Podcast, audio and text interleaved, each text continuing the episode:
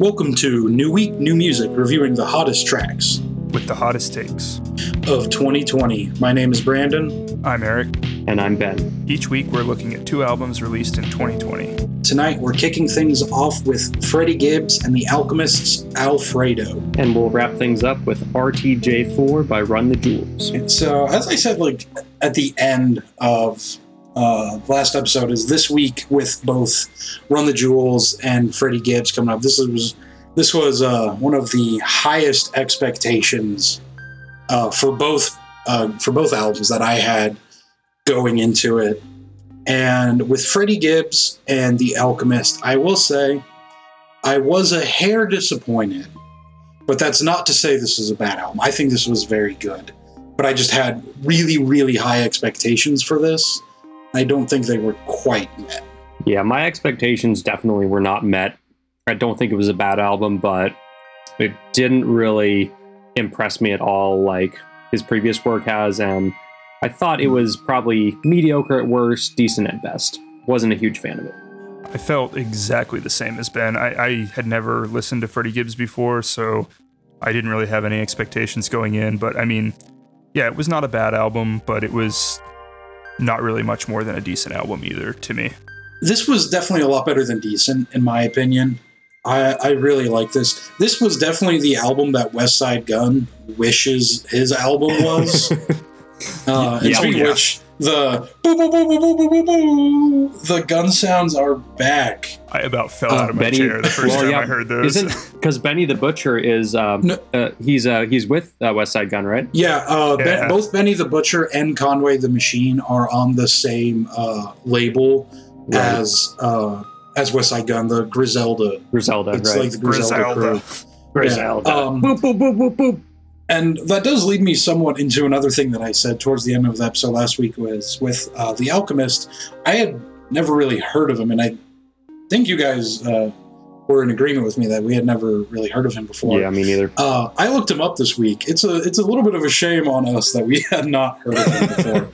uh, this dude came up with Mobb Deep in the '90s as like one of their. I know, I saw that. Yeah, this guy's a big name. He's Eminem's official DJ right now, and he has worked with Action Bronson, Domo Genesis, Earl Sweatshirt, uh, Mobb Deep, as mentioned before, Rock Marciano, Schoolboy Q, the whole Griselda crew. Like Eminem, obviously. Like, I mean, this dude, like, this dude's got quite the resume. And I, I was honestly surprised. I had never heard him heard of him before this. I had heard of him, but I just didn't know like anything about him or, or his productions. So Yeah, yeah, um, I mean, you know, a recurrent theme. We know jack shit about what we're talking about. So I mean, Yeah. I, I had heard the name, and it, pro- I had probably heard it in the context of Mobb Deep, but I, yeah, I had never, never checked this guy out. I mean, granted, I don't, I don't claim myself to be deep into the rap game or anything either. So yeah, I, I think of us three, Ben might be the deepest into it. I'm not, I don't know, but Me or you? I mean, you've Yeah. listened to a lot of rap as Uh, well. I was really surprised I never heard of him. And also, he completely orchestrated the entire soundtrack for Grand Theft Auto 5. Did he well, really? him and Tangerine Dream, which is, I mean, they're no joke either. Yeah, like, um, so I, once again, I was just really surprised I never heard of him. And with all that being said, get, kind of bringing it back to the music a bit, I think he did a pretty solid job. I mean, it sounded well. The beats are pretty good. Um, the instrument, the instrumentals are for the most part good, but I don't think there's any point. Oh, that's not entirely true. Um, the only point where I like made note of the instrumentals was on Babies and Fools. And just like it was just like a really like uh sinister sound. It was, yeah. And um I and I don't know what the sample was for that song, but it sounded really familiar. Um but it was really good. I, I really, really like that song. Oh, actually, no, I'm thinking of it. Actually, that was one of my least favorite beats. That was thought that also one- one of my least favorite beats. Yeah, I did Oh. not like that one at all I got for some reason. so I just said it was. on that one. I said it was boring. then, That's all that I was wrote. interesting. I thought you were talking about a different one, but yeah, I think the beats were definitely solid. I think a lot of my um, uh, lack of ability to warm up to this album is because I had come off listening to his 2014 album Pinata, um, God, that album's which so I've listened to a bunch in the last month or so, and the beats on that, which were produced by Madlib, um, are just phenomenal and are so deep and layered and variegated and just really, really stunning.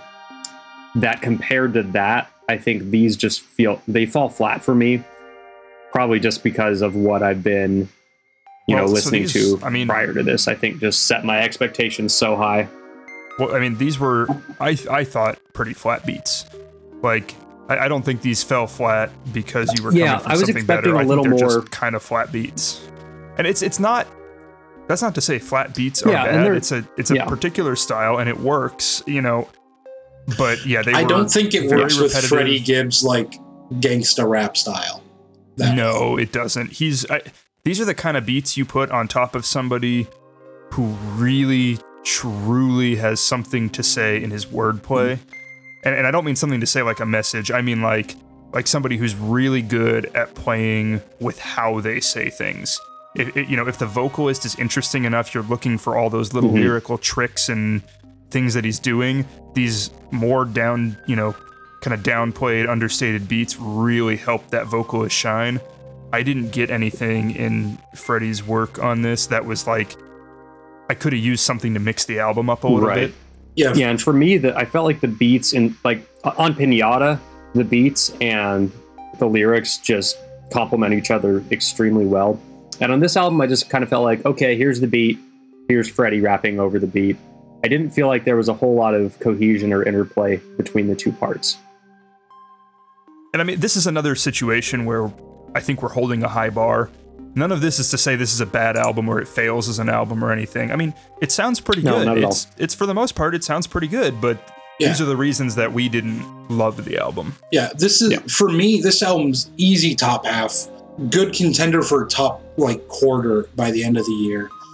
Um, I, I don't even disagree with that. Yeah, it's definitely top half for me. And I yeah, I came into this album with top ten expectations. me too. Yeah, this this will be firmly in the top half by the end of the year. I- Yeah. But yeah, it's not going to be in my top 10. Uh, one thing I do kind of want to, I, I do want to discuss a little bit more, even though uh, you didn't think it was a big deal, but because me and Ben, we were super, uh, we had we had super high expectations for this, and you had mentioned uh, Pinata, which uh, is produced by Madlib, who is, I mean, to say Madlib's like the best in the game or the best of all time as far as like producers go, is not necessarily a hot take. You can defend that position. Like, Yeah. I, th- I think you can easily defend that position. I, I'll say this: as far as beats go, like his beats on Madvillainy and his beats on Pinata, that's probably all I've heard of Madlib. But those two albums alone put him as a contender for the best beat maker of all time. Madvillainy alone puts some Madvillainy Yeah. alone, I agree. As Yeah. someone that doesn't like that album that much, I completely agree.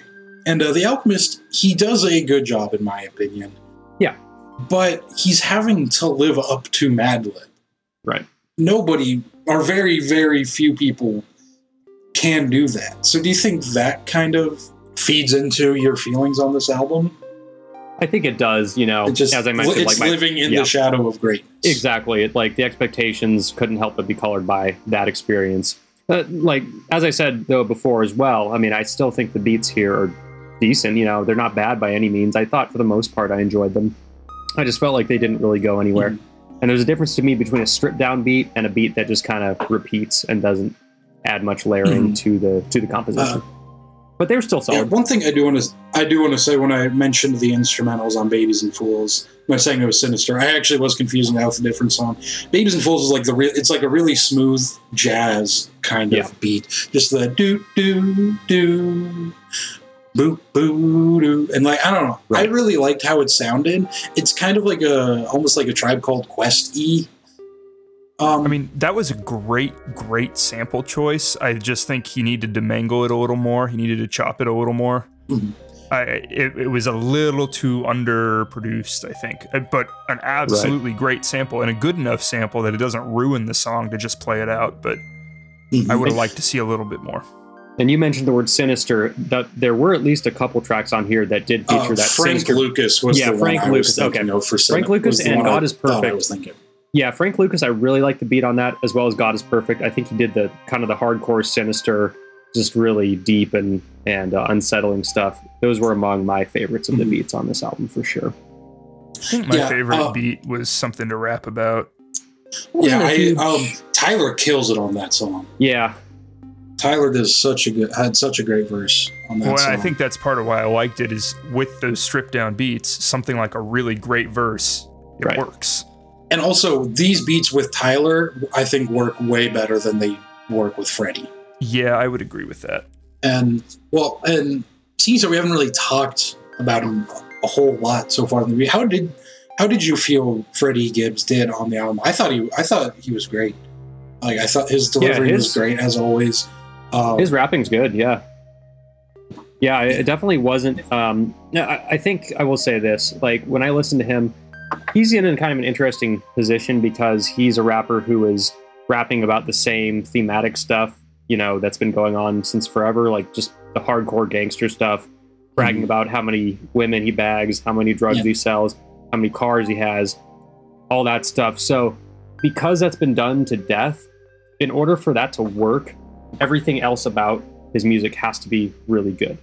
And so, I feel like on Pinata it worked great because even though the themes were familiar, and I kind of get tired of that kind of stuff, but the music was just so good with it. The composition was so good. Here it's like, yeah, it's still good, but like if if it was worse than this, I would just be kind of annoyed by it, you know?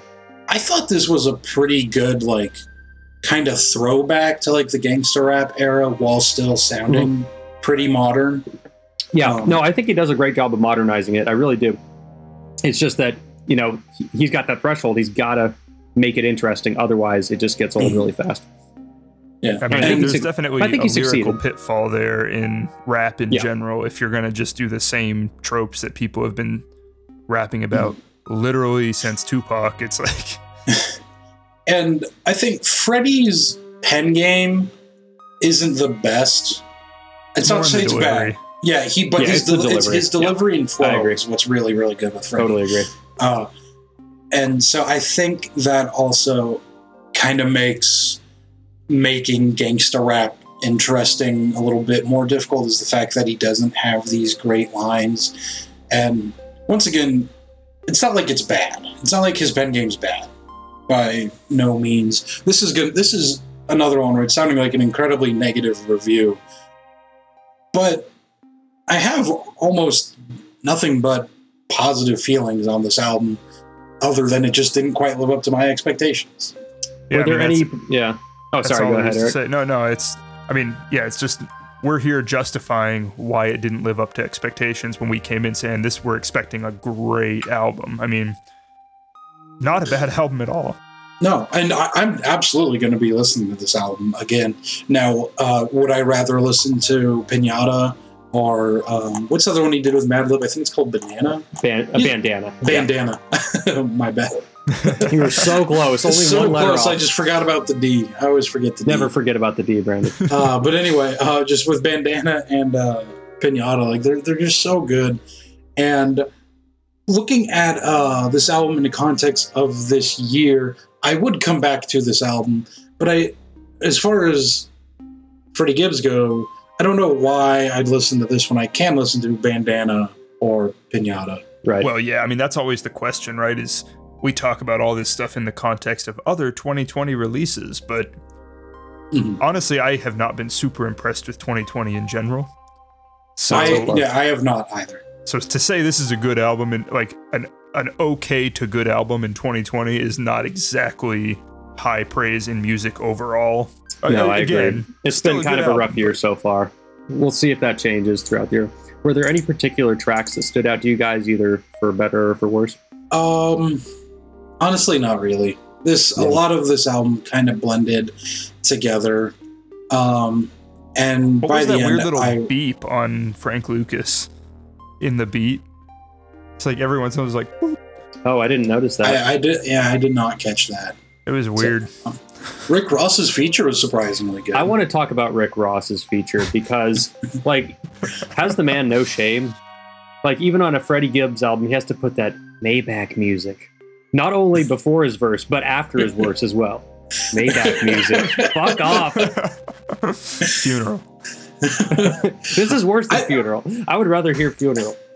I thought I I'll be honest, I thought his feature was pretty good. It was it was I- I okay. thought it like was it wasn't like it didn't kill the album. I mean, but it was wasn't. fine. Yeah, Like, it wasn't. I don't get great. the allure behind Rick Ross. Like he's a very well. I don't get is he's such a mediocre rapper, and he features on like everyone, and he appears to have no enemies in the rap game.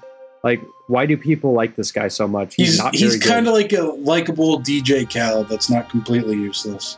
I mean, Rick Ross is I never guess, going to ruin yeah. an album or a song. He's never going to no, make but he's an never album gonna or a song he's never gonna improve it. He's never gonna improve it though. Yeah, I, I will I will say that his feature did not like blow me away. I was just like, oh hey, Rick Ross put in a pretty solid feature. Like What do you do when you want to replace, you know, a couple months of work with about hundred thousand dollars? Rick Ross. Rick Ross. Yeah. he was pretty good on um, on fan, on my beautiful dark twisted fantasy though. I mean, I guess I mean, he was pretty decent. everyone one. was. But that brings me to another thing I wanted to talk about, which is earlier in the year we've had some albums where there were really good rappers features on it, but they sounded like shit. And that's what I wanted to talk about, which is, uh, and this will tie into the next album as well. But I think whether a feature is good or not depends a lot more on the people arranging the main stuff than it does on the feature themselves. And I think yeah, there's only so much you can do if you here. just contribute a verse or like a guitar solo Exactly. or something. I mean, you I mean, look Yeah. at if look the at, album's good, the feature's going to be good. If the album sucks, frickin- the feature's going to suck. what do you call it? Posehn, Grandpa Metal. Brendan Small delivered one of the best guitar solos I've heard in years on that album, and it And doesn't mean it doesn't shit. fucking matter. Exactly. I mean, yeah, it's like you can do exceptional work, and if the album and song isn't great, so be it. And kind of like the opposite of that, going back to my beautiful dark twisted fantasy on Monster. Jay Z's the song. The song's called Monster, and Jay Z literally has a verse about like goblins and Dracula and shit. And it's just the corniest goddamn thing, but oh, it's so good. Everybody's just humoring old man Jay. Yeah. And Nicki Minaj, I think, is a great addition to that album. S- Another Probably rapper the who I, best I normally Nicki Minaj ever did. I, No, it by is far, quite literally yeah. the best verse. Like it's far. not even close, in my opinion. It's so good it made her career, and I'm horribly upset about it to this day. Can you imagine how great it would have been if Nicki Minaj had continued to write verses like that and not gone pop? If she had just like, she'd be so. Do you think she actually wrote that verse? I don't see why not. I, I mean, she can sing and she can rap. I think it's it's much more a problem of following the money than talent with her. Yeah. See, I just because none of her other work has ever even come close to that verse is why. Like, I, I don't think she wrote that verse. I think Kanye wrote that. Would Kanye it's a good ghostwrite? conspiracy I feel theory. like he wouldn't. I mean, for his album, yeah. I mean, if Kanye had ghostwritten that for her, he would have made her say some line about how Kanye has the biggest dick in the world or something like that. I think they're So still know. friends. Yeah, There's stuff on well, Yee I for. There's stuff where Kanye uses a line that she wrote, or at least it's implied on Yay or ye or however you say We're, it. we're getting a little sidetracked on, on this one. Everything is yay. We, we live in a yay centric universe, It- it Brandon. is- Kanye West is the center of the universe. Why He would I talk about Alfredo when I could talk about my beautiful dark twisted fantasy? and that is how I, I know feel it is about his this favorite album. album. of yeah, all like time. that is like is- I know that's obviously a joke, but that is like kind of somewhat true. Like, why would we talk about this when we can talk about other really really good music that Freddie Gibbs has done? I mean that that's this album's problem. Is it's there's nothing wrong with the album itself. It's just not gonna be in a conversation two years from now. And I am kind of out of things to say at this point. Do you guys got anything more to add? No. Nope. All right. So now, Killer Mike El-P are back with Run the Jewels for four, which is kind of their fifth album that they've done together. Uh, the 2012 uh, album that was under that was a Killer Mike solo project was fully produced by El-P, and El-P did have a feature on it. So that was so this is kind of their fifth, but officially their fourth. And this was, as I said before, another album that I had incredibly high expectations coming into, and my ex- expectations were completely blown away by this album. I also really, really enjoyed this album. It was The, quite impressive. fuck, this album's so good. I strongly disagree with both of you. I knew we were gonna. Have You are so fucking the silence. wrong. How is Mr. like you liked fucking Lil Wayne's album because you're from Atlanta and you're gonna say that Killer Mike, Mr. Atlanta rap is comes out with garbage? I mean, you know, Killer Mike was fine. hundred percent of my problems with this album were El-P. Really? What I what didn't hated you like every about minute this of the production Shocking. on this album. I just Really? hated it. What? I hated every minute of the production. that of is album. so hot. of a That take. is so completely wrong. no, it's garbage. It's so not. Ugh, no, It is incredibly bass heavy. I will say that. Yeah, what the fuck is that? It's there is like there are basic. frequencies above two kilohertz, El-P. they exist, and you can use them. And the fact that you're both baritones to bass rappers means you cannot do that shit. Hard disagree. This album sounded incredible. No, no, it sounded bad. You're literally the only one that thinks that. Everyone else is wrong. I like. I will agree. Uh, this it is an incredibly bass heavy uh, production. I will absolutely agree with that. And at times, it is a little disorienting, especially on the song "Just." I actually had to turn the bass down, which is something I had not had to do all year uh, while listening to this because it was the bass on "Just" was a little disorienting. yeah, I, I found I found the bass heaviness like literally unlistenable. I mean, I didn't have any problem with the the rap or the. I mean, yeah, Killer Mike and El-P both did a good job with their verses and delivery and everything. Absolutely nothing wrong there. I just and and I know this is a preference thing. Like I know that I am subjectively hating this way more than it objectively deserves, but I just couldn't get into the production. And and this is an album where I finished it and I'm like, ah, I really didn't like that, and I know that's not correct. So I listened to it more times and on different systems, and I just couldn't do it. I think a lot of it has to do with how much we weigh production in our evaluation. And I think, Eric, I think you value that a lot more than I do, certainly. And a lot of that has to do with the fact that you know a lot more about production than I do, where I know basically jack shit. But my contention is that, like, even if the production is horrible, if the songwriting and the delivery itself is still great, then the album's still going to be pretty good. I think this album's better than pretty good. I think this album's great. But I I- think this yeah, I album thought it was- truly great. It was 39 minutes of straight fire, in my Like, view. This Yeah. is the It was be- like the most angry, aggressive, in your face rapping I've heard in a fucking long time from both El-P and and Killer Mike, and I loved every fucking second of it. Yeah, I think what impressed me the most about this album was the fact that almost every single song was just explosive, in your face, in your ears, rapid fire delivery, yet it didn't get old or tiresome for me. And that impressed me because that's hard to maintain. And I really, really loved the closer, a few words for the firing squad. Yeah. and because it kind of takes like a huge change of pace from the rest of the album. Like honestly, the instrumental for that song would sound in place off of "Red" by King Crimson, in my Yeah. opinion. Yeah. Like it's just super proggy. Like I loved the saxes on there. The saxes were great. Yeah. Also, was that Jeff Bridges narrating?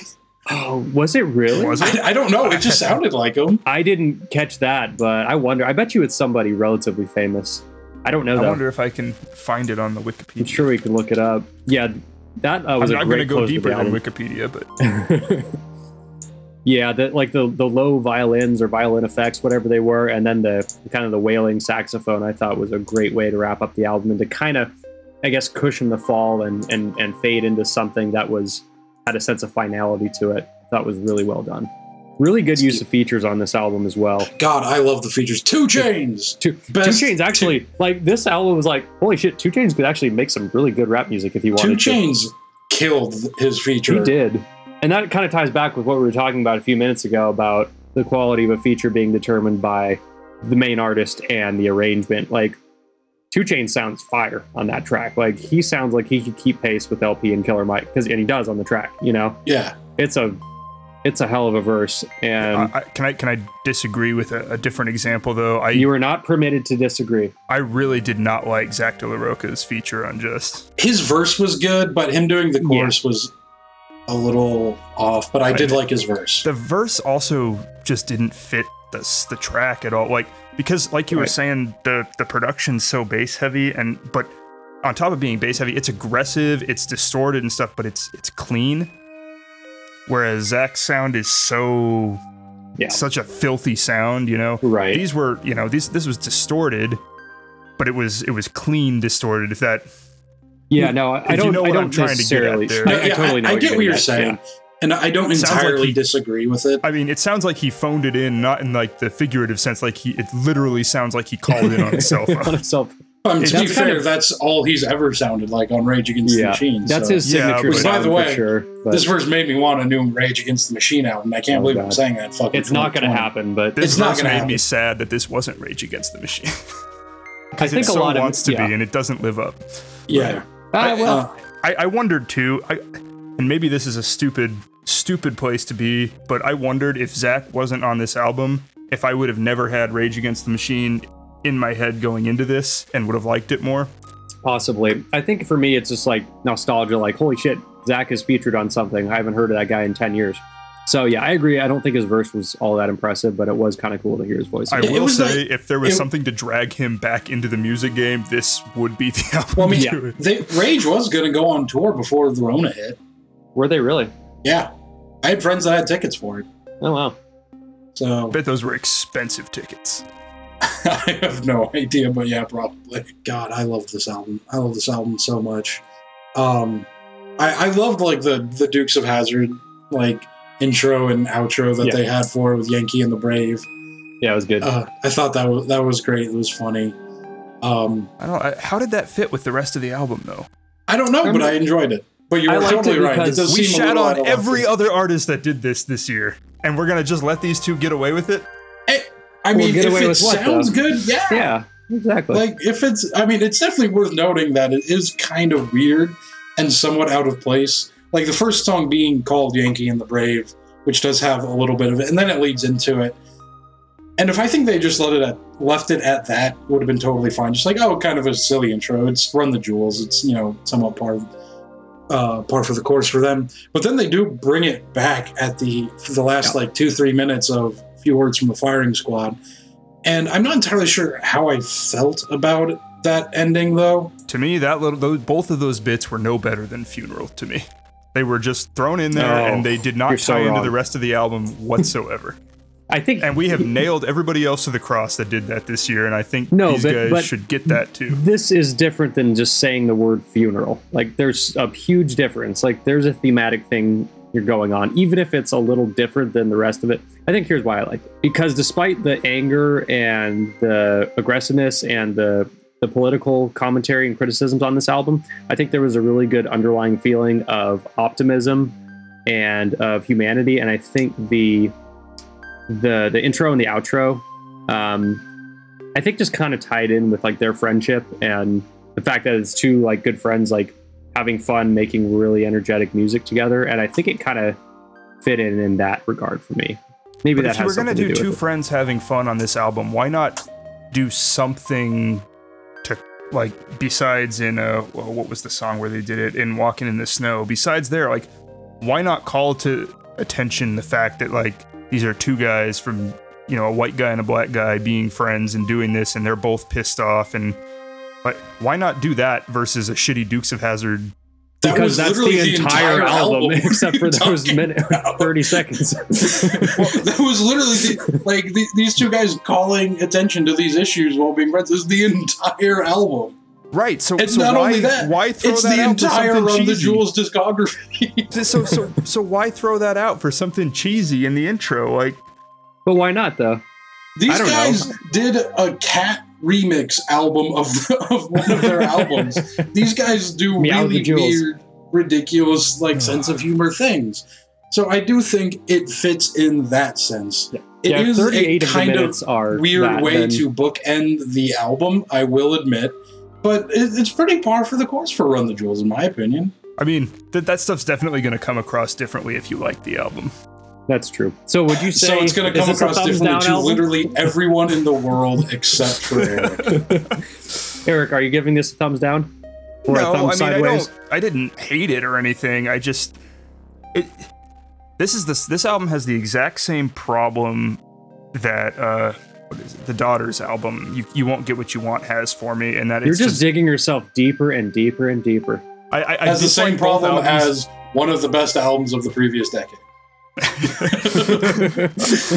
I mean, we already know I have shit taste for that album, so I might as well do this too. I mean, it's it's the same problem though in that for me, the way they produce the super bass heavy stuff, it's just like it's hard for me to get through the album because the production tires my ears out. And I don't like listening to music that is like physically difficult for me to listen to and and I'm starting to think maybe it's just like some specific frequencies that don't work for me or something, but there is there's something specific in the production and it you you hear it too in that Daughters No, I- album and it just it I wears disagree me with that, that last statement, but I actually do completely agree that there's with this much bass, it can be really hard to listen. And uh, as as I said earlier, for the first time all year, I really did have to turn my bass down to to listen to sound because it's so bass heavy. Now, like on my on my various pairs of headphones and my car and my my car speakers, it's not nearly as much of a problem just because they don't output the same bass that my 11 inch subwoofer does. But before I turned the bass down while listening to this on my sound system, good God, my apartment was shaking. Like it was just like it was it was kind of crazy just how much bass is in this is in this production.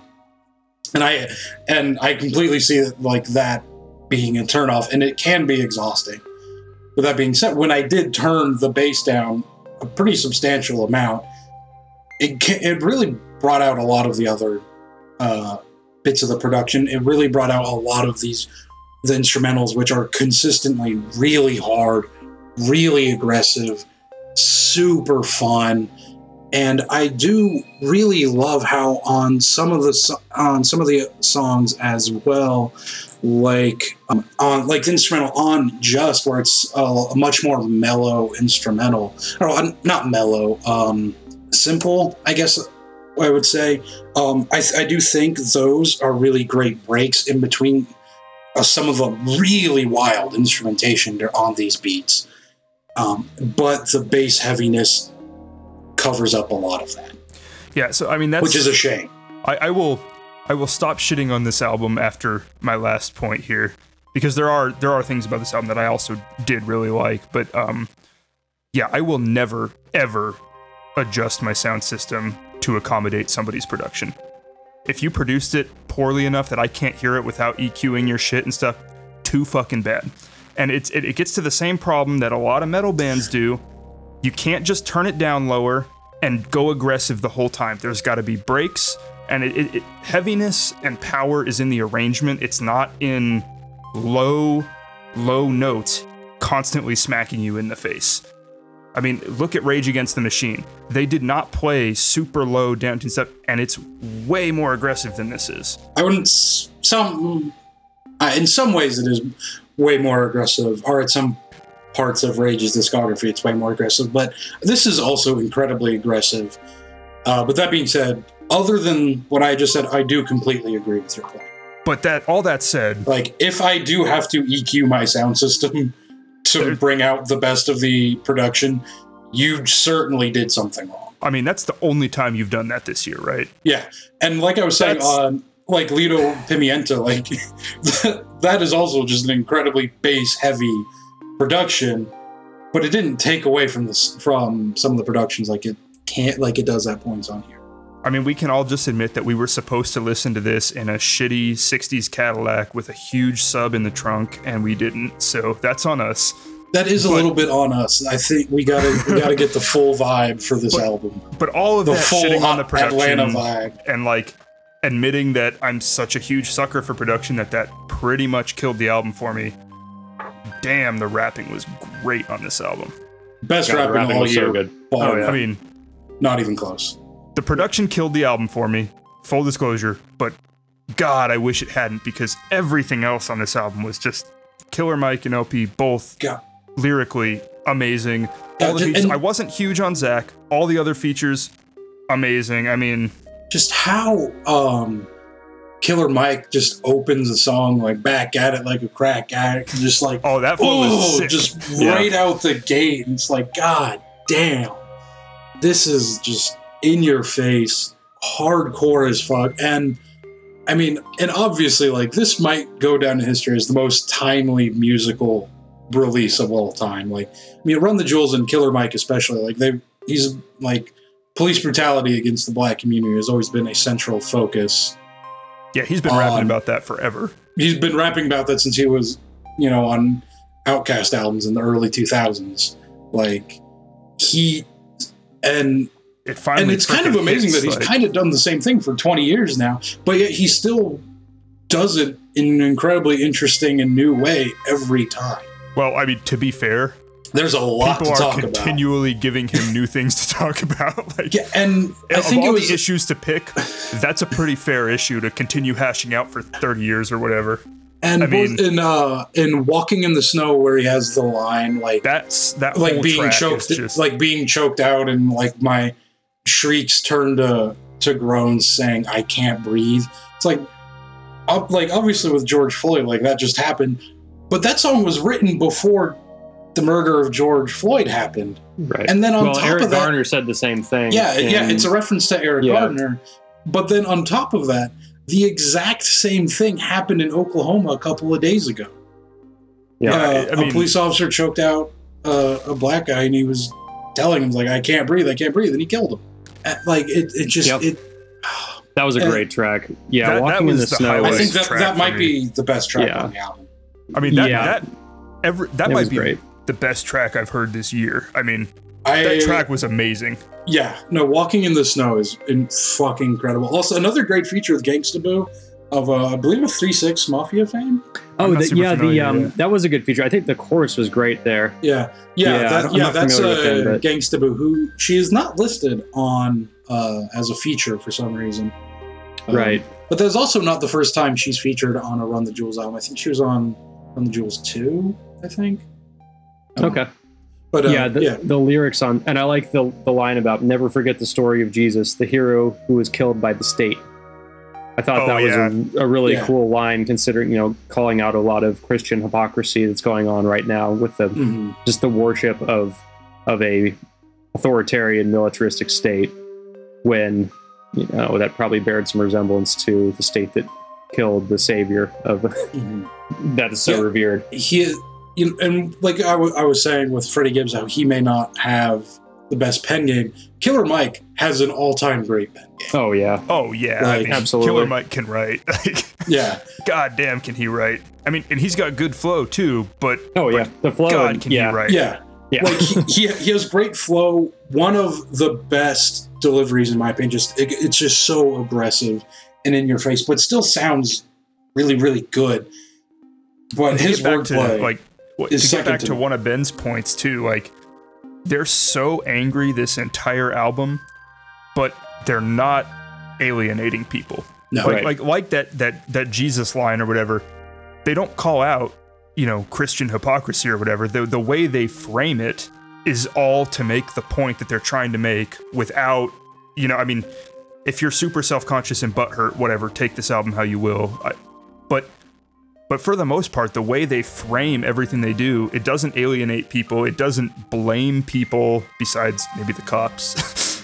but I mean, like, there's definitely a lot of cop blaming on But- this album. but for the I most mean, part, completely. But, but yeah, no, I, I get what you're saying. The way they frame it, they don't, and I think this is this is why Killer Mike is such a great voice right now. I don't, and I don't know. if Did you guys listen to the speech he did in Atlanta, with like right when the protests first started? I did not. Uh, I, I caught snippets of it, but I didn't do the whole thing. it's it's pretty moving and it just it killer mike has such a way with words. He sounds so incredibly mat- mature. How he handles these incredibly you know difficult and pervasive problems. And like you said like without alienating people. Like he never calls out people and supporting police officers as shitty people on this album but Yeah, I he does really yeah, it's it's a masterclass in being pissed off, communicating that you are pissed off and you're super upset about this. But while you're pissed off, you're still keeping a level enough head to make good points, make good arguments, and win people over, not not be divisive. It's I mean, it's incredible talent. Yeah. Um, which, uh, which, and for that reason, I think like Killer Mike will go down as like one of the best like politically minded MCs to ever do it.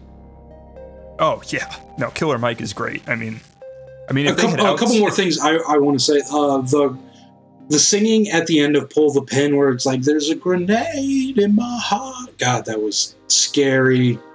And Yeah, Mavis dark. Staples. Yeah, Yeah. she's Yeah. Great I mean, she's been around forever. Yeah. Mhm. Mhm. That was my sec. That might have been my favorite song, or maybe my second favorite song. My only complaint about that was I wanted more Mavis and I wanted more Josh Homme. I felt like I just wanted more of the features. You know. How how rare is That it being that said, we're like, the- yeah, Yeah. those features Yeah. were great. I want more of that feature. Yeah, yeah. but and this But, is yeah, another album where like was some of so my biggest problems about this album where it's like I just wanted more of this album. This album's only Yeah. 39 minutes.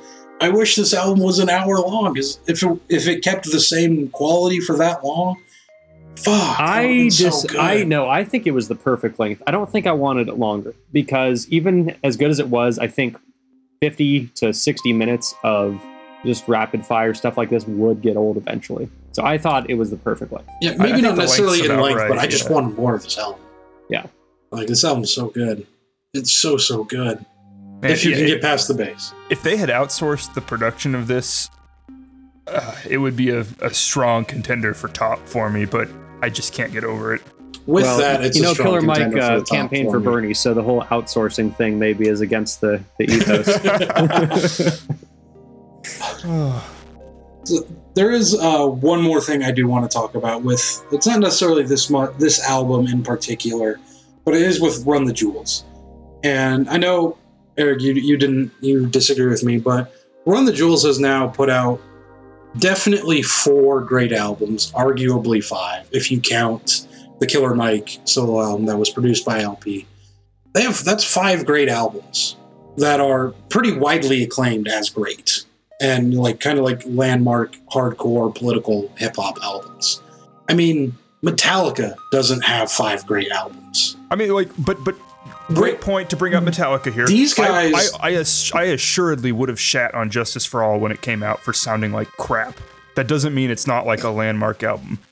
This this album to me sounds like crap. That said, their entire discography. Oh yeah, I mean these guys are Like- going to be legendary. Like, when do we start putting these guys in the GOAT conversation? I'm not qualified to speak because this is the only time I've really actually listened to them. But I will be checking them out more in the future for sure. Um, I I mean, Killer Mike already gets a lot of accolades. yeah, that that is true, but I feel like he doesn't get recognized near as in the, as far as like the GOAT conversation goes. I feel like Killer Mike's not mentioned nearly as much as he deserves. Like, how many people have five great albums? Not a lot. Yeah, no, that's very fair, and I, I I think part of it's probably because he is politically minded. I mean, that's going to, for as much as I just praised him for not being divisive, people are It's small-minded divisive by and nature. butthurt. Yeah, so people will be upset by this, regardless of the fact that I think he makes a, a very strong effort to not be divisive. Some people are going to be mad either way, and so there's only so much you can do about that, and that makes it tricky. that that was my biggest takeaway from this is just how with how many like they before this they were three for three in, as far as like great albums and then this album like i know it's definitely somewhat recency bias but some people are saying that this is the best run the jewels album. And i i don't know if that will stick. And it is definitely because it is definitely somewhat recency bias. But man like it's it's a killer record. They have a lot of killer records. I mean and killer mike has done so much great music. And he has put out, in my opinion, some of the best politically minded hip hop. He has put out the best politically minded hip hop song of all time with Reagan off of his 2012 album, which, if you guys haven't heard, I, I've heard. I have heard Reagan. Yeah, that's a good Yeah. one. I yeah. think that that's definitely on the short list for best political hip hop songs of all time, in my opinion. I mean, I'm not going to argue with you. I love Killer Mike. Like, he's he's great. It's, Yeah, that's just what I don't know. I, I think Killer Mike deserves more. Uh, more influence on the GOAT conversation. I right mean, now. The only problem is he's just he just doesn't go back far enough. I he will he's been doing this for 20 years, though. sure, but but when we talk about goat, I mean, People have Kendrick in the GOAT discussion right now. Kendrick doesn't have five great albums. this was not as good as anything Kendrick's put out though. even Oh, no, with the I, writing. I, I do mean, agree that Good Kid, Mad City, and To Pimp a Butterfly are definitely better than anything Killer Mike's ever done. I mean, those are But just that, but it's just those two. These guys. It's definitely the consistency. That's the thing. Is it's it's five really strong and and as much as I didn't like the sound of this one, it's really well written. I mean, the arrangements, the writing is just great.